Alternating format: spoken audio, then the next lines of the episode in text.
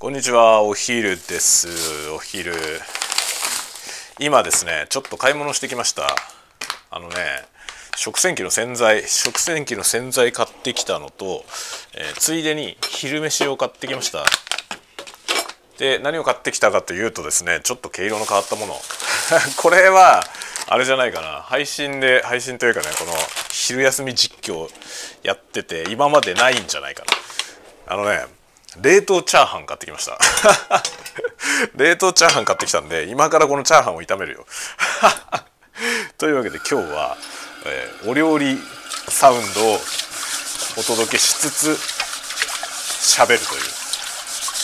まずはですねこの中華鍋を若干洗いまして。よいしょ。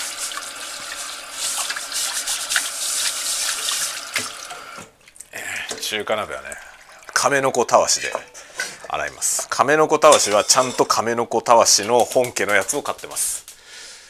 あの亀の子たわしはね似たようなやついっぱい出てるんだけどちゃんと亀の子たわしってやつを買ってます僕は。でなんかねもっと安いのもあったんだけどあのそこそこのやつにしました普通の。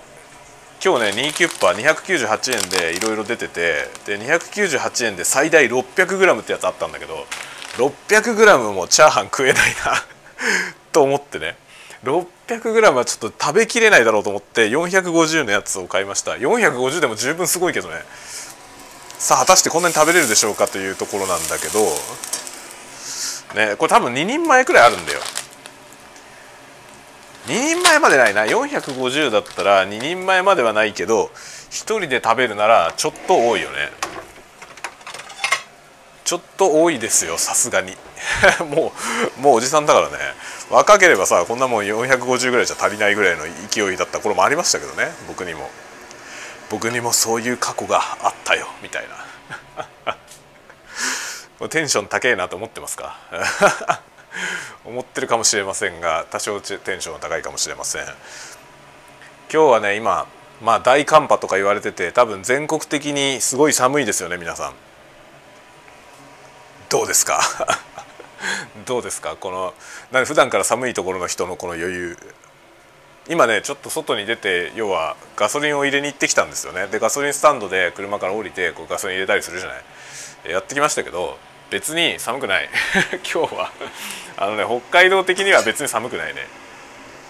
なんかその数字的に見ると北海道も普段より寒いっぽいんですよ。どうやらね。どうやら普段より寒いらしいです今日。だけど全然感じないね。あの今ね車の気温あの温度計外気温はマイナス7ってなってました。マイナス7度は別にそんなに寒くないね。昨日もそれぐらいだった気がする。だからあんまりそんなにねなんか言うほど寒くないなっていうのが今のところの道民の印象です。多分北海道の人はみんなそんな感じじゃないかな。言うほど寒くねえんじゃねって思ってると。思うお投入しました。いいでしょ。音がいいでしょ。まあ音がいいでしょと言いつつこれステレオ録音じゃないのでそんなに大したことはないと思いますが今このね冷凍日霊の冷凍本格炒めチャーハンってやつを買ってきました。レンジでパラッと香ばしいって書いてあるけどそんなもんね。レンジじゃダメだよ。レンジでも美味しいのがこいつの売りですけど関係ないよ。中華鍋で炒めんだよ。これはね中華鍋で炒めるのが一番うまいですね。文句なしに最高にうまいと思う。でこのね冷凍チャーハンはほんとねいろんなの出てますけど楽だね本当に。ただ炒めるだけでいいからね。っていうかレンチンでいいんだもんね。もっとやるならねレンチンでいいですよ。でこれフライパンでやる方法も書いてあるけどあの油敷かないでやれって書いてあるけど中華鍋でやる場合は油敷いた方がいいですよ。っていうか油敷かないと全部多分くっつくよ。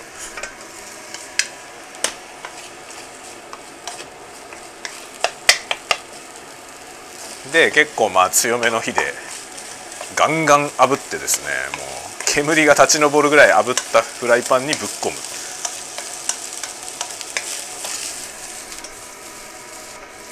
なんかいい音がしたのは最初だけですね。あとは大して音はしませんね。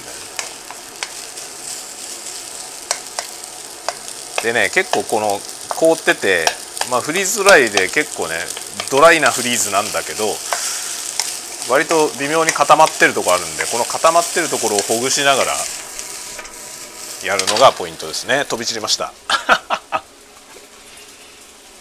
飛び散りましたね。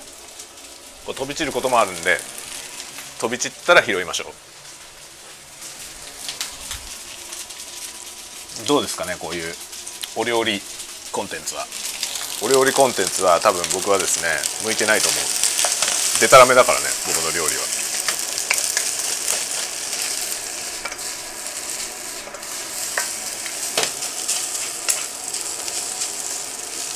いい感じにいい感じになってきました。もうちゃんとパラパラなんだよな。これがすごいんだよね。冷凍チャーハンねこれ適当にやるだけでちゃんとパラパラになるんですよね。これがほんとすげえな。あちなみにねこのマイクをワイヤレスにしたことによってこのチャーハン作りながら録音できるようになったんだよね。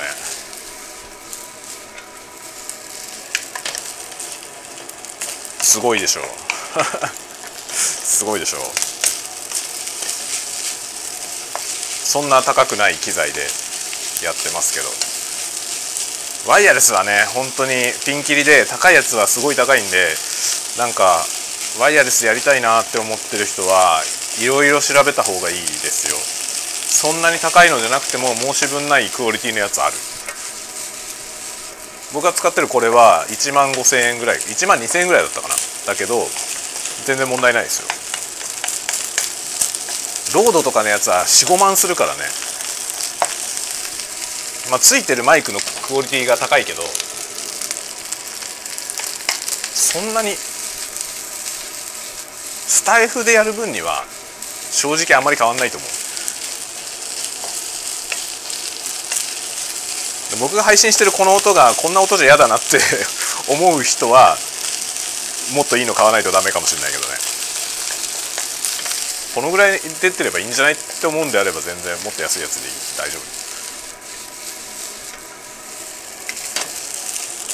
まあロードは大手だからね。大手っていうかもう定番ですからね。間違いないけど。ロードのマイクなんて多分あれだよね。あのネットで配信する人が増えて急に売れるようになったんじゃないかな。手話とかはねもともと音響機器で売れてたからあの音響の人たちはもうみんな買ってたけどロードってなんかどっちかっていうと映像方面の人が買ってたイメージがあってそその領域の人たちって多分この何ていうの1億総クリエイター時代というかさみんな YouTube とかで普通の人たちもね発信をし始めてから急に顧客が増えた世界じゃないかなと思うんですよね。まあこれもしっかり統計を調べたわけじゃないからあれなんだけど単なる印象の問題なんだけどねでもそんな印象がありますよね。でもロードっていうメーカーはなんかこのこの今今になってなんか急に成長した会社なんじゃないかな。まあ、昔からありましたけどね昔からあって音響方面の人たちは結構ロードのマイクとか使ってたけどでもなんかレコーディングスタジオとかでロードの機材にあんまり出会ったことなくて手話はもうねどこにでも手話とかノイマンはどこにでもあるけどなんか RODE ってあんまり音響方面の仕事で仕事とかまあ趣味とかいろいろやってきてであんまり出会ったことないですね。でも映像の方をやりだしたら RODE はよく見ますね。カメラにマイク外部マイクつけて撮影したりしてる世界で結構 RODE を見かける。で今もう Vlog の世界になってきたら RODE はめっちゃ使われてますよね。なんかちょっといい機材使ってる感じの人たちは割とロードを選んでる人が多い気がしますね。まあ ASMR でも結構ロードのマイク使ってる人はいるよね。NT シリーズとかね。NT5 とかのマイクを使ってる人は結構見かけますね。よしチャーハンできた。さあこれを食べよう。絶対うまいよ。あこれにさあれちょっとね面白いの買ったんだよ。それちょっと一緒に食べようのと思う。これね食べるラー油ってあるじゃない。皆さんどうですか？食べるラー油好き？僕ねめっちゃ好きなのよ。この食べるラー油。食べるラー油ってさなんか一時期さ10年くらい前にめちゃくちゃ流行ったじゃない？でそのその時はなんかもうめっちゃ流行ってたからさその早め物に飛びついてるみたいなのが恥ずかしくてあんまりねこれが好きだって公言してなかったんですけど好きなのよ。めっちゃうまいよね。それのちょっと違うやつを買ってきた。これね牛タンがゴロッと入った食べるラー油ってやつなのよ。大胆に大きくカットした牛タンがゴロゴロ入った食べるラー油です。って書いてある。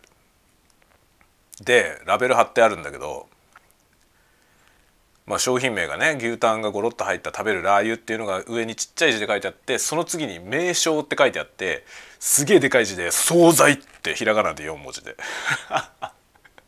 書いてある「惣菜」って書いてある。知ってるよ惣菜なのは。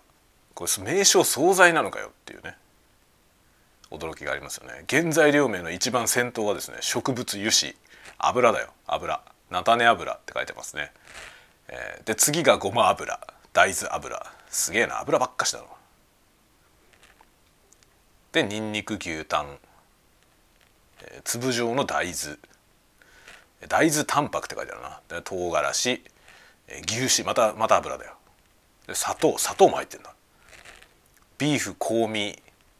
調味料。ごま。意外と豚じゃなくて牛なんだね。牛脂が入ってるし。でまあ牛タンだからね。牛タンだから牛脂で作るのか。いいんじゃない？これ。大阪の会社ですよ。あ違う。販売者が大阪の会社で製造してるのは愛知県の会社。ですね。へえというこいつをね札幌のスーパーで買ったのよ。初めて見ましたこれは。これはちょっと珍しいからこれ買ってみたのよね。さあ試してみようか。すげえなこれ濃厚だな。うわくせえ。何ですかね？うまいものはなんで臭いの？なんか疑問だよね。なんで臭いんだろうね？普通さなんか人間ってさその臭いって感じるものはさその食べたらまずいからさ臭いって感じるわけでしょ？普通はね。食べ食べた方がいいものはさ体のためにいいものは、まあ、美味しそうに見えたりとか美味しそうな匂いがしたりするわけじゃない。要はそういうふうにして自分の体に必要なものを取得する本能があるはずじゃん本当は。なのにさ人間のの食べるものってさあえて臭いものとかあるよね。やっぱもう人間っておかしいですよね。動物としてなんか狂ってるよね。そう思うんだよね。なんか本能で生きたら死ぬよね多分。人間って本能のままに生きたら生き残れない生き物じゃないかな。頭で健康についてとか考えないとなんかひどいものばっかり食べて病んでいく気がする。早速食べてみますね。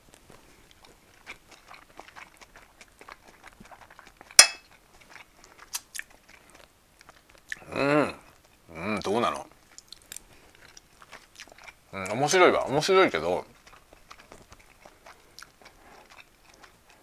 これ牛タンである意味あるっていう感じだな。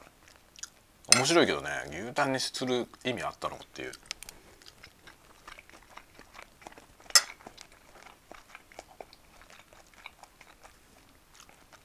まあ物は試しで買ってみたけど面白いと思ってね。これ一瓶食べて次また買いますかっていうと微妙だな。もちろん全然うまいですよ。うまいからうまいうまいって食べるけどうまいっていう感想とさまた買いたいと思いますっていうのって違うよね。わかります？食べてみてあうまいって思ったものってさ必ずしももう一回買うとは限らないじゃない。そんなことないですか？あうまって思ってもねうまいけど今回のこれでいいやってなっちゃうやつとさなんかなくなったらまた買わなきゃって思うようなやつとさあるよね。面白いですよね。その差はどこにあるんだろうね。また欲しいと思うかどうかのこの差ってどこにあるんだろう。本当それをねそういうつまんないことに興味がある そういうなんか小さいことに興味があるとても。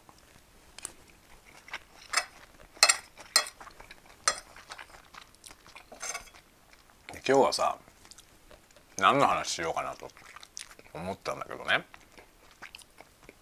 朝ね満を持してというか満を持したわけじゃないんだけどあの僕は今ねちょっと最近何回か喋ってますけど英語を勉強してるんですよ。去年の6月ぐらいから始めたのよ英語。で始めたっつっても別にあの英会話教室に通ったりとか一切してなくて自分の中でそのやる気を出したわけ。去年の6月ぐらいに始めようと思ってゆるく始めたのよ。ゆるく始めてでも結構ハマり始めたのは去年の10月ぐらいで10月ぐらいから結構ガチで。ガチでっつってもそんなにがむしゃらにやってるわけじゃないんですけどそれなりに時間をとって英語を始めたんですよね。それで今ねその自分が学んでる、まあ、サイトに登録して勉強してるんですけどそこで自分がこう学んだボキャブラリーがね単語数がいくつかっていうのが出るんですよ数字が。でそこで学んだ分が1万を超えてきたんですよ1万単語を超えたぐらいなんですね今ね。それはさ1万単語全部覚えてるってことじゃなくてあの一度でもちゃんと調べた。語が一番1万今400いくつあるんですよ。だから一応1万字ぐらい1万語ぐらいは勉強した。全部覚えてるわけじゃないけどね。でも明らかにねそのポッドキャストとか聞いててわからない単語減ったんですよ。ほとんどだから今ポッドキャスト結構雑談系のポッドキャスト好きでよく聞いてるんですけど雑談系のポッドキャストで喋ってることは9割方が分かるようになったのよね。で自分ではかなり進歩したと思ったんですよ。で結構進歩して分かるようになってきたぞって思って今日ね満を持してと言いますか、まあ、僕今 PC も全部英語仕様になってるのでブラウザーとかもさなんか開くと全部英語なんですよ。で基本英語のページが検索される、まあ、検索エンジンも英語になってるし英語ばっかり出てくるんですよね。それでででもニュースの article は日本語のやつを読んでたのいつも。日本で起きてることを調べてるからね。日本のニュースサイトを見てたんですけどでも日本にも外人住んでるよなと思って。で外国の人向けの日本のニュースってあるよなと思って調べたらあのねなんつったかな。 Japan Today だったかな。なんかそのね日本日本の日本向けのニュース日本に住んでる人向けの日本のニュースを発信英語で発信してるサイトがあるんですよね。でそこを今日見てみたんですよ。そしたらね全然わからない知らない単語ばっかりなんですよ。もうね呆れました自分で。えー、ってなりましたね。1万単語もそれでそのね僕が勉強してるサイトはリンクってサイトなんですけどあのリンギスト昔リンギスト .com って言ってたやつで今はリリンクあの LINGQ Q はアルファベットの Q っていうリンクってサイトなんですよ。でそこのサイトはそのいろんな他のコンテンツをインポートして教材にできるんですよね。そのサイトで発信してるレッスンもいっぱいあるんですけど自分でいろんな自分の好きなコンテンツ持ってきて YouTube の動画とか Netflix の動画とかでもいいんですけどそういうのとかねあとそういうニュースのアーティクルとか持ってきてそれをレッスンに変換できるんですよすごいでしょで自分の好きな教材で自分で勉強できるっていうサイトのねそれでそこにインポートしてくると今までのその1万400何本の僕が勉強したボキャブラリーの中にない単語そこでまだ見たことがない単語は青く表示されるのよ。であ真っ青なんですよ。ニュースアーティクルをインポートしたら真っ青なんですよ。ほとんど僕僕がまだ勉強したことない単語なんですよ。だから自分が勉強したけど忘れちゃってるんじゃなくてまだそのサイトで僕は学んだことがない初めて出会う単語が満載なのねニュースのアーティクル見たら。ダメだと思って。1万語も勉強したんですよ。1万語勉強してもニュース読めないんだっていう衝撃がありましたね。だからニュースに使われてるその単語が全然違うってことね。日常会話みたいなやつから練習しててで例えば「スター・トレック」のドラマとかもインポートしたりとかねして勉強したりとかいろんなので勉強してきたんですよ。それでポッドキャストもインポートできるからポッドキャストも最初何言ってるか分かんなかったやつインポートしてで勉強したんですよね。でポッドキャストは分かるようになったのよ。ほぼ日常的な雑談で喋ってるポッドキャストはほとんど分かんない単語ないっていう状態になったのよ。それでニュースの記事を見たら分からないわけ。すげえと思ってニュースって難しいんだって改めて思いました。だからもうね今日はそのトップのニュースをまずあのあれ岸田岸田総理がさ少子化がやべえって話をしたっていうね。それがニュースのトップだったんですよ今日のニュースの。トップだったんでそのトップのニュースをインポートして真っ青なわけよ。今。僕の知らない単語で構成されてるからそれを単語調べながら今読んでるところ。知らない単語をここから勉強しようと思って。だからしばらくちょっとニュースサイトで勉強しようと思います。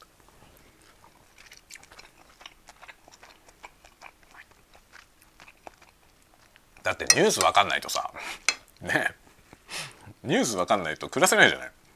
日常会話はできても日常会話はそこそこ多分通じると思うんだよね。その雑談系のポッドキャストが理解できればそれなりに話せると思うんですよ。だけどニュース聞いても何もわからない状態だとさ世間のこと何もわかんないじゃない。ダメだと思ってちょっとニュースぐらいはさすがに聞いたらわかるぐらいにならないと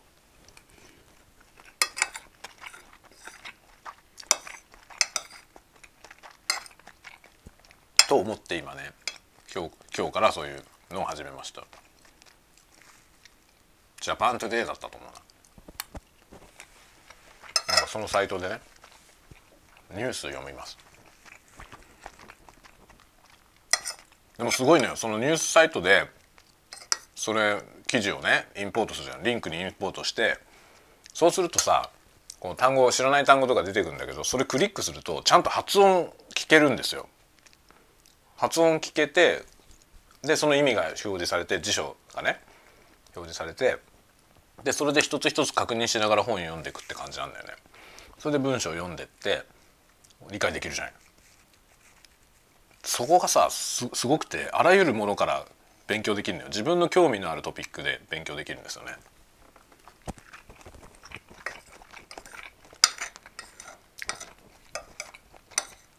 たまたま今日は僕はねその少子化の話のやつのを今読んでますけど別にエンタメが好きだったらエンタメのニュースでいいわけ。そうするとエンタメのニュースの例えばこんな映画が賞を取りましたとかさ誰々が何とか賞を取りましたとかこんなのが発表されましたとかそういうニュースあるじゃない。そういうのも取り込んで勉強できるわけですよ。全部教材にできるの。マジで便利だよ。だから今はねいい時代だよね英語を独学しようと思った時に、まあ、リンクって英語だけじゃないからさあらゆる言語あらゆるっていうと言い過ぎだけどまあでも普通一般にこの言語勉強したいなと思うような言語は大体多分カバーしてると思う。で僕はさ英語ある程度できるようになったら次はフィンランド語やりたいのよね。でそれもそのままリンクでできるからねずっと課金し続けようと思いますけどね。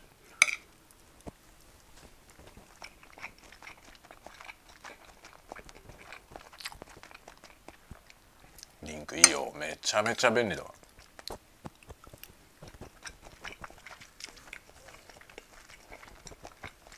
僕が今課金してるのはねリンクともう一個はねスマートフォンのアプリのエルサってやつですねエルサはねあの AI の発音チェックアプリ。なんかこう文章が出て出てきて自分の勉強したい言語のね。で文章出てきてそれを読むわけですよ。英文が出てくるから。でそれを読んで iPhone で録音するの。録音するとその発音のどこがどうなのかここは正しいここは間違ってるとかそういうの出してくれるんですよ。発音のチェックもできるの？セルフで。でそれで結構練習を積めるじゃない？結構それで練習を積んでその先はなんかオンラインでこう実際のネイティブスピーカーと喋れるやつやりたいなと思ってる。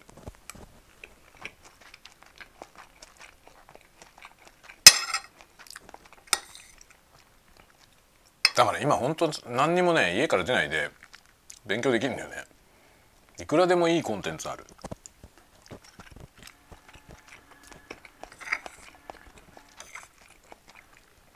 だから英会話教室とかさ特にその日本のね英会話教室とかってそのそういうネットの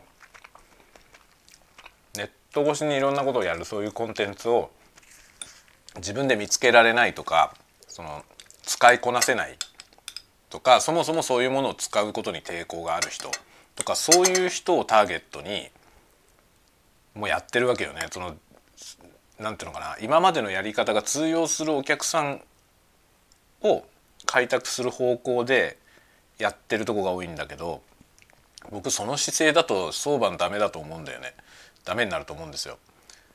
今当座しょうがないけどさそのそういうやり方をするよりないけどもっと先のことを見据えて自分たちも新しいビジネスに展開しないとさ終わると思うんだよね。だけど日本の企業って結構比較的その状況が悪くなってきた時にしがみつこうとするとこ多いじゃない、まあ、出版とか音楽とかもそうですけど音楽出版なんてもう最たるもんですよね。レコード会社。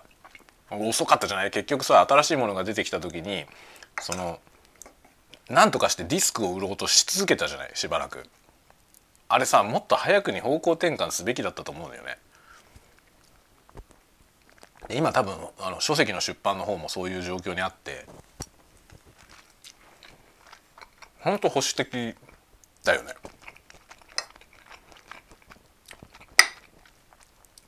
でしかもさ書籍の分野は結構先進的な技術を使ってるような使いこなしてる人たちでもまだ本は紙がいいっていう人いるじゃん。僕も含めて。だから一定数紙の本売れるんですよね。だけどその売れる人たちに紙の本を売ってくっていうビジネススタイルからそ,、まあ、そこに固執してると終わるよね。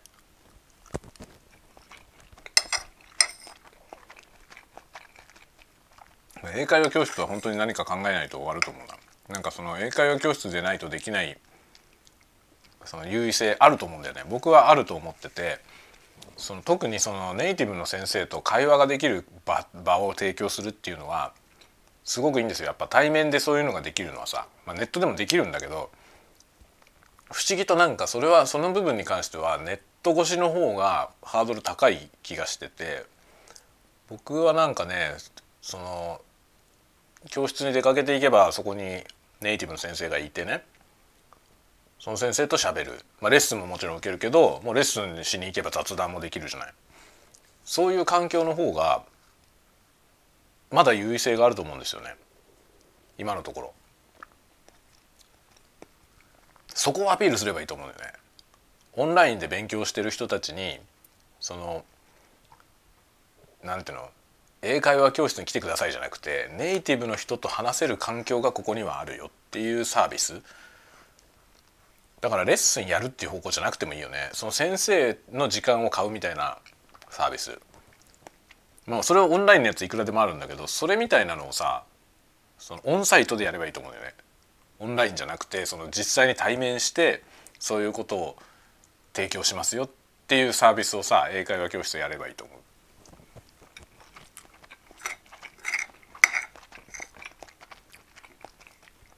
結局今のところなんかどどこのやつ見ててもそのオンラインで独学ができない人向けなんだよ。そういうやり方だとなんかねもう先が見えてるというか詰まってる気がする。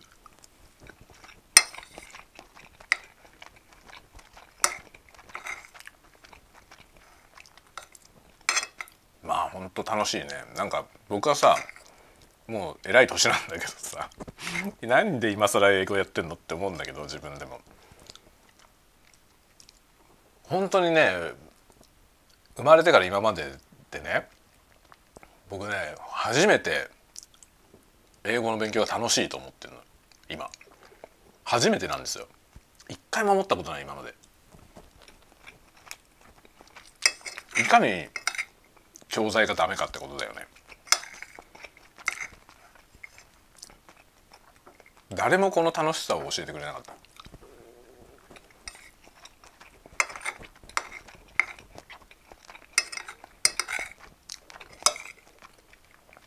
だから今まで全くできない状態だったけどさ。去年のそのね、まあ、リンクってサイトにアカウント作ったのは3月なの。3月にアカウント作って無料版で最初遊んでたんですよ。で6月ぐらいにこれは課金した方が面白そうだなと思って課金してそれから結構ぼちぼちものすごいゆっくりなペースでやっててで去年の9月か10月ぐらいからちょっとペースを上げてガリガリやりだした感じですね。で最近またペースを落としてて今度はねあの今までは本当にリンクメインでやってたんですけど最近そのねリンク外のコンテンツで割とこう楽しめるようになってきちゃったからさ。だからなんかそのレッスン進めるって感じじゃなくて単にポッドキャスト聞いたりとかしてますね。あと YouTube 見たりとかね。あの英語学習用のコンテンツじゃないやつを今はねやってます。だけどまたまたニュースアーティクル読めなかったっていう今日の衝撃があったんでまたしばらくはね学習モードに戻ります。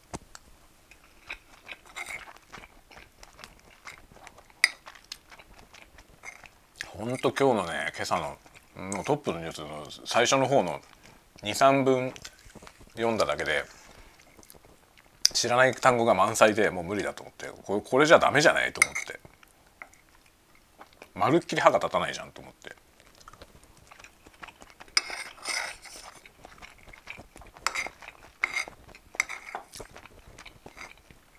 結構さ1万語っていうとさ一つの大きな区切りなんですよね。あの学習においてね1万語カバーできるともう割とほぼね日常的には問題ないとされてるのよボキャブラリーとしては。だけど僕は多分勉強してきてたその1万語が偏ってるわけよ。だから日常会話には絶対出てこないようなワードとかは逆に言うと勉強してるわけよね。例えばなんかその音響機器のレビューの動画とかをさインポートして勉強してたからさそういう専門用語みたいなやつが出てくるじゃない。そういうワードは結構勉強しててそれが含まれてるから僕の一番語の中には。そのせいでニュースアーティクルを見たら読めないっていうその変な矛盾が生じたと思うね。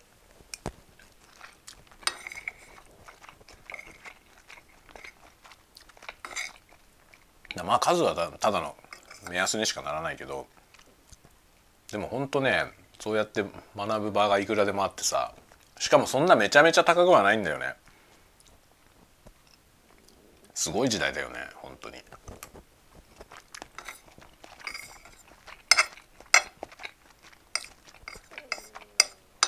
あとはねその個人の先生みたいな人がさそのいわゆる何て言うのメンバーシップみたいな形でそのプレミアムコンテンツとして教材を提供してるっていうケースもあるのよね。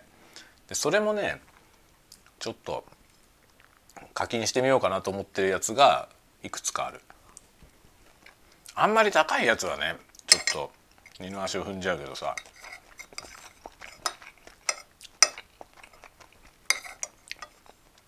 結構ねいい良さそうな先生のやつあるんだけどさそれ課金しようと思ったら高いのよねそれすごい高かったから結局課金せずじまいなんだけど年間でいくらだったかな？年間で56万6万円ぐらいだったかな？7万円ぐらいだったなんか結構高いのよ。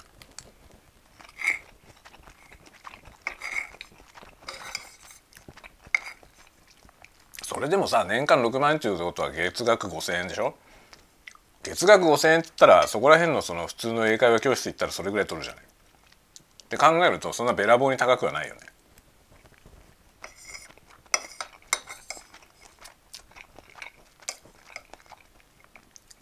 だから本当ね英会話教室はやっていけなくなると思うんだよな。教室をやろうと思ったらさ教室の場所代とか人件費先生の人件費。先生だけいりゃいいわけじゃないからそのまあいわゆるバックオフィス的な人たちもいるじゃん。その人たちの人件費とかも全部月謝に含まれてくるでしょ。そうすると割高になるのはもう必然なんですよね。しょうがないのね。だからやっぱりオンラインのコンテンツと戦おうと思うと無理だよね。多分そのコストダウンで張り合うのは無理なんですよ。だって固定費がかかるからさ。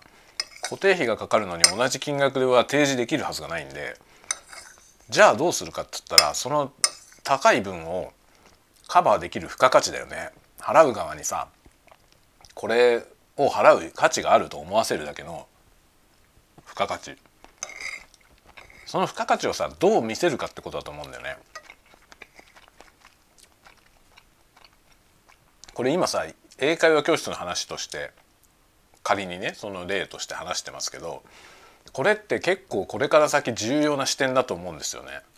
そのオンサイトのアドバンテージをどこに見せるのかでそれはさあのアドバンテージを用意するってことはもちろん大事なんですよ。だけどそのアドバンテージがその費用の差に見合ってなくてもいいのよ。見合って見えればいいんですよね。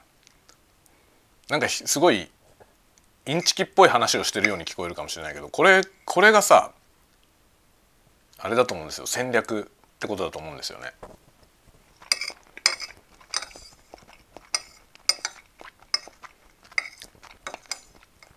マーケティングもちろん大事だけどそのマーケティング以上にさそのすでにあるマーケットに対してそのオンラインとのさ食い合いが起きてるじゃない。でそこで何のアドバンテージを見せるかだよね。だからそこにどうやってメリット感を見せるかメリットじゃなくてメリットそのものである必要はないのよメリット感ここって結構重要なポイントでさその何事でもそうなんだけどそのね何て言うんだろう。コスト感ですよね。そのユーザーに対するさ満足度カスタマーサクセスサティスファクション。それだよね。その費用対効果を見た時にその費用に見合う何かを提供するんじゃないんだよね。費用に見合って見える何か。実際にその費用に見合ってる必要はないんだよ。100人のうちの60人、まあ、過半数が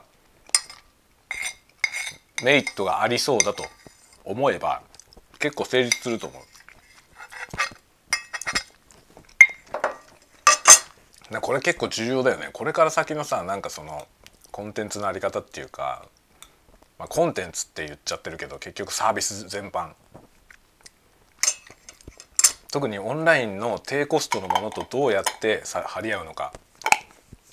重要だよね。すごい重要だと思うな。なんか英会話教室の未来っていうのにはそそういうことのなんかヒントがいっぱい詰まってる気がする。英会話教室どうあるべきか。とか言うね。なんでこんな話してんだろうね。僕英会話教室のの教える人でも何でもないんだけどね。全然関係ないんだけどなんか英会話の話を今勉強してて自分が客としてね客側でやっててそういうことを思う。僕はオンラインのコンテンツを主体で今勉強してるけど特に無料のコンテンツとかもいっぱい使ってるけどその上で英会話教室にできることまだあると思う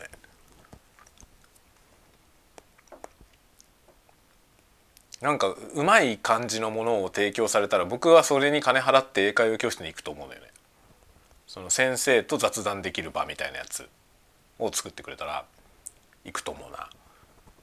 それが見合う金額で出てくればね。オンラインにもそういう似たようなものはあるけどそれ以上にやっぱり魅力を感じるねオンラインのねネイティブの人と話せるコンテンツの一番の問題は時差なんだよねリアルで喋れるやつは時差を気にしなきゃいけないネイティブのもその代わり世界中に住んでるどこに住んでる人とでも喋れるっていう凄さはあるけどだけど時差があるからさそのこっちの都合のいい時間に話せるかどうかは分からないんですよね。でもそこ行くとさ英会話教室で教えてるネイティブの先生っていうのは日本に住んでるじゃん。だから日本の時間ですよね時差がないわけだよ。そういう人と交流できて話ができたらそれはすごいメリットあるよね。だから毎週この時間はこの先生と話せるっていうそこがなんかすごい提供できる価値だと思いますね付加価値。英会話のレッスンをしてほしいんじゃないんだよ喋る場が欲しいんだよね喋る場が欲しくてでで会話してで先生もなんか別になんていうのレッスンとしてやるんじゃなくてさ雑談するノリだよね雑談したいよね多分雑談してそれで例えばこちらの言い回しがなんか間違ってたりすると教えてくれるとかそういう時は例えば前置詞はこうだよとかさそういう言い回しの時はこうだよとかなんか微妙なニュアンスの違いとかそれだったらもっとこういうふうに言った方がいいよっていうのを教えてもらえたらものすごいいいじゃない。それは英会話教室が提供できるサービスだと思うんだよね。っていうかねそれに近しいことをね YouTube でやってる人がいて僕が聞いてるそのねポッドキャストの人がね質問を受け付けててその質問コーナーみたいなやつに答えるのをさたまにやるのよアニバーサリーの時に。例えばポッドキャストの何百回目とかいうその記念の時に日頃から自分に寄せられてるいろんな質問に答えるっていうのをやるんですけどその時に質問書いた人の質問文を読むのね。でそれを読みながらその文法的な間違いとかをこう指摘したりとかするわけですよ。こういう時はもっとこういうふうに言った方がいいよとかね。でもちろん質問の内容も例えばあの過去進行形と過去完了はどう違うのかみたいなどういうふうに使い分ければいいのかみたいな質問だったりもするわけでその質問文そのものに含まれてる間違いをこういう時はもっとこういうふうに言うんだよとかさ言いつつその説明をするじゃない。その質問に対して答えるでしょ。もうなんか一石四鳥ぐらいの感じなのよ。それを聞いてると。すごいいろんなことがもういろいろわかるわけですよね。でそのいろいろなことをいろいろ教えてるそれも全部英語だから。それを聞くのにもヒアリングの訓練にもなるしさ。だからネイティブの人に直接教えてもらうっていうのはすごい巨大なメリットだと思うんですよね。だって自分に関係ない人にそうやって教えてるやつをコンテンツとして見るだけでもものすごい学びがいっぱいあるわけだからね。そしたら英会話教室でさそういうねえなんだろうフリータイムトーク的なやつをさフリータイムトークレッスンみたいなやつをなんか月額いくらとかでさ毎週ね毎週1時間とかのそういうコースを作ったらさもう全然行くけどって感じよね本当に。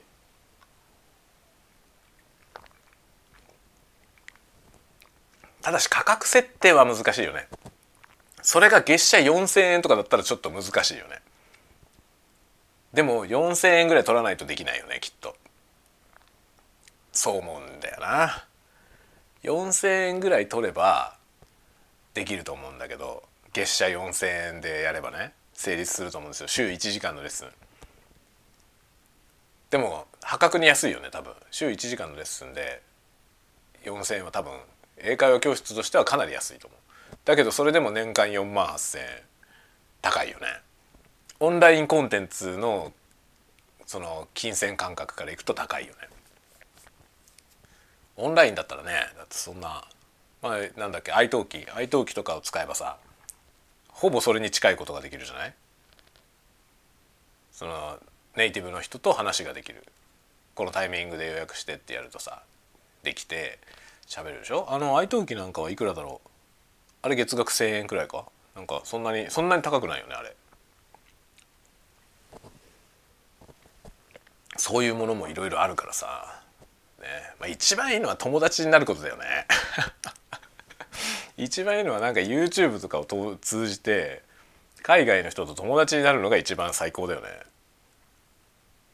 そしたら友達と会話することが全て勉強だからね。そんな楽しいことないよね。なあわよくばさ向こうは日本語勉強したい人だったら最高だよね。そしたらさもう日英ちゃんぽんで喋る感じになるけどいろいろさなんか知りたいこと聞けるしねお互いに聞けるじゃない。だから一方的に教わる感じじゃないからいいよね。なんか友達欲しいな。ネイティブ英語の人の友達が欲しいわ。そういうでもさそれが全然今そんなになんていうの？現実味のない話じゃないよね。海外の友達を作ることなんてそんな難しくないもんね今。いい時代ですね。これからどうなっていくんですかね本当に。面白くなりそうですよね。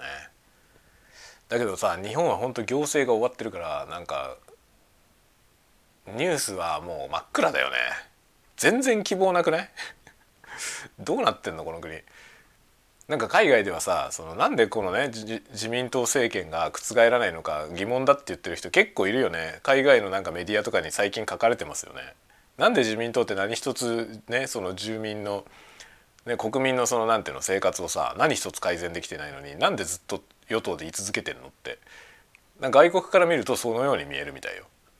見えるよねそりゃそうだよね。なんでなんだろうね。誰が投票してんの？誰が自民党に投票してんの？そう意味が分かんない本当に。まあ、結局さな僕はさそのね自民党が全然成果を出さなくても全く与党から落ちない理由はさ野党がより使えないからだと思うんだよね。自民党はさ何一つ大した成果を出してないといえばそうなんだけどだけどまあまともな政治まともじゃないけどさまあ一応なんというかちゃんと普通に国が成立したままね国が傾くようなことはなく一応動いてはいるじゃない。だ結局みんな保守的なわけですよね。その野党に勉強そのなんていうの？試しに野党にしてみるみたいな危ない橋渡りたくないっていうねそれはあるじゃない。まあ一回さその政権がひっくり返った時にろくなことにならなかったっていうあの経験も最悪だと思いますね。あの時野党が失敗したことによってもう野党にやるよりは自民党のがマシだってなったよね。結局みんな政治に対して諦めちゃってんだよね日本人。だからこんなことになってんだよな。でももういよいよもうどん詰まりに来てる気がしてて全く希望がないんだよ本当に。だからこそですよ。だからこそもう今何をすればいいのか絶対英語やった方がいいと思う。本当に。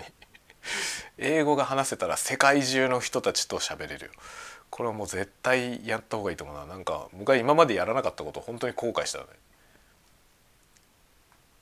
まあ今からやればいいんだけどさ。だからそれで始めたんですよ去年。本当ねなんで今までちゃんと勉強してこなかったんだろうと思ったね去年。ででも自分がモチベーションを持って始めれば割と一気にできるっていうことは分かったし、まあ、できると思ってたけどさ自分でも。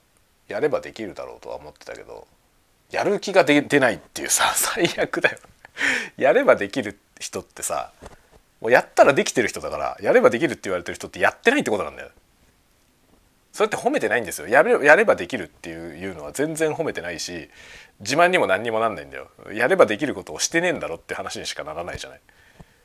まさに僕はそれですよね。そうだった。去年だからもう大いに反省して始めたのよ。で実際のところ多分やればできててまだ半年くらいですけど明らかに聞いて分かるようになったんだよね。それまではほとんど分かんなかったけど今は結構分かるようになりました。ポッドキャストはね、まあ、特に僕が聞いてるポッドキャストの人がちゃんとはっきり喋る人だから聞きやすいっていうのもあって9割くらいわかる。でも映画になると9割もは分かんないですねまだ。洋画をねその字幕なしでね見たり最近結構ネットフリックスとかでね見たりしてますけどどうだろうな7割。7割いいとこ7割ですね。よくて7割ぐらいしか分かんない。だから作風によっては半分も分かんないこともあるね。ああいうのってさ作品のその方向によっても違うじゃない。ワイルドスピードとかは全然分かんないんだよ何言ってるか。あの普通の人が英語を学習しても出てこないようなボキャブラリーばっかり出てくるから。罵り合ったりとかしてるじゃない 何言ってるかさっぱり分かんないけど雰囲気は分かるけどね雰囲気は分かるけどでさっぱり分かんなくてもストーリーが分かっちゃうから割とワイルドスピードは言語で見れちゃうんだけどさ見れちゃうけど正直よく分かんない何言ってるか。で日常系のお話は結構分かりますね何言ってるかは。分かるようになってきた。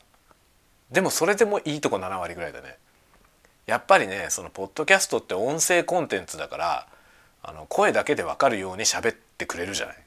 まあ、自分が撮る時もそうだけどこのコンテンツもそうだけどやっぱり喋り方って工夫するじゃないですか。音声だけで発信するからね。だから聞きやすいように喋ろうとして喋ってるわけよねポッドキャストの人は。だからポッドキャストは聞きやすいです。だけど映画とかになってくると他のいろんな音も入ってるしその中でのこう会話じゃん。ってなってくるからでしかもそのキャラクターとかのあるからね。話しぶりとかね。でいろんな人が出てくるからやっぱり人によってこの人のセリフは聞きづらいとかある。まだまだですよね。まだまだ。だってネイティブスピーカーの人たちはさその発音に癖がある人でも何でも全部わかるわけじゃない。やっぱりねそうならなきゃいけないですよね。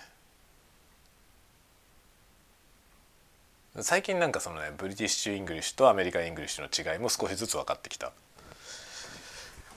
でも割とねあの英語のコンテンツのいいやつが結構 British のが多くて僕結構 British のやつを聞いてるのよね。なんだけど僕はね音としては American English の方が好きなんだよね。 American English の方が好きでねちの音の方が耳に心地よいんだよなあのね特に特にね YouTube で一人ねすごいこの人の声がめっちゃ好きだなっていう人が一人いてその人の英語はめちゃくちゃ気持ちいいですね。あのね、 English 101っていうサイトがあるんですよ。 English 101.com っていうね、 English 101っていうサイト。English 101.com っていうサイトがあって、そこのサイトが YouTube やってるのよ。YouTube チャンネルをやってるんですよ。YouTube のチャンネル名も English 101だったと思うんだよな。その English 101のに出てくるアリーシャっていう人がいるんですよ。女の先生。アリーシャっていう先生がいてね「 Ask Alisha」とかいうコーナーやってるんだけどそのねアリーシャのしゃべりがめちゃめちゃ綺麗だと思います僕は。あんなに発音が何ていうの教科書通りっていうか何ていうのかな発音記号をしっかり発音記号に沿って喋ってるみたいな感じなのよね。なんか見事な流流暢な素晴らしい英語なんですよ。であの人はアメリカの人だと思うけどアメリカの英語発音ですね American English の発音なんかめちゃくちゃ綺麗なんだよねそれがもうすごい心地よいなんかあれはね本当に半分 ASMR として聞いてる本当に心地よいんですよね。なんかそのアリーシャが喋ってるのを聞くだけで寝れるっていうか。寝れるとか言うと若干失礼な気配あるけどめっちゃ気持ちいいですねなんかアリーシャの喋りは。すごい綺麗な発音なんだよね。でアクセントとかもとてもナチュラルっていうかなんか変な引っかかりとか一切なくてすごいいいいいですよ。アリーシャのしゃべりはめっちゃ好きだな僕。興味あったら是非聞いてみてください。 English 101 English 101のあの YouTube でイングリッシュ101の YouTube は他の先生も喋ってるから全部アリーシャじゃないんですけどアリーシャが喋ってるやつ結構いっぱいあるからね見てみてください。すごい面白い。なんかジョークとかも言いながら喋ってるけど面白いですよ。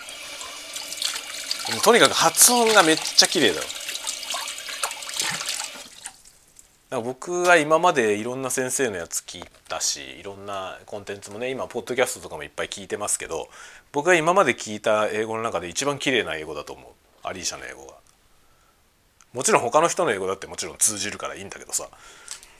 だけどなんか模範的な発音ってこれなんじゃないかっていう気がする。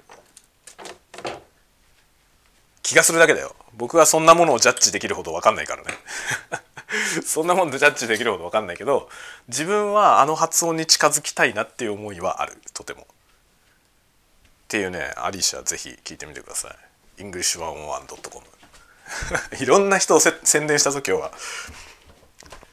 まあそんな感じでちょっと長引いてしまいましたんでこれから仕事に戻っていこうと思いますではではではではでは、えー、また次のタワごとでお会いしましょう。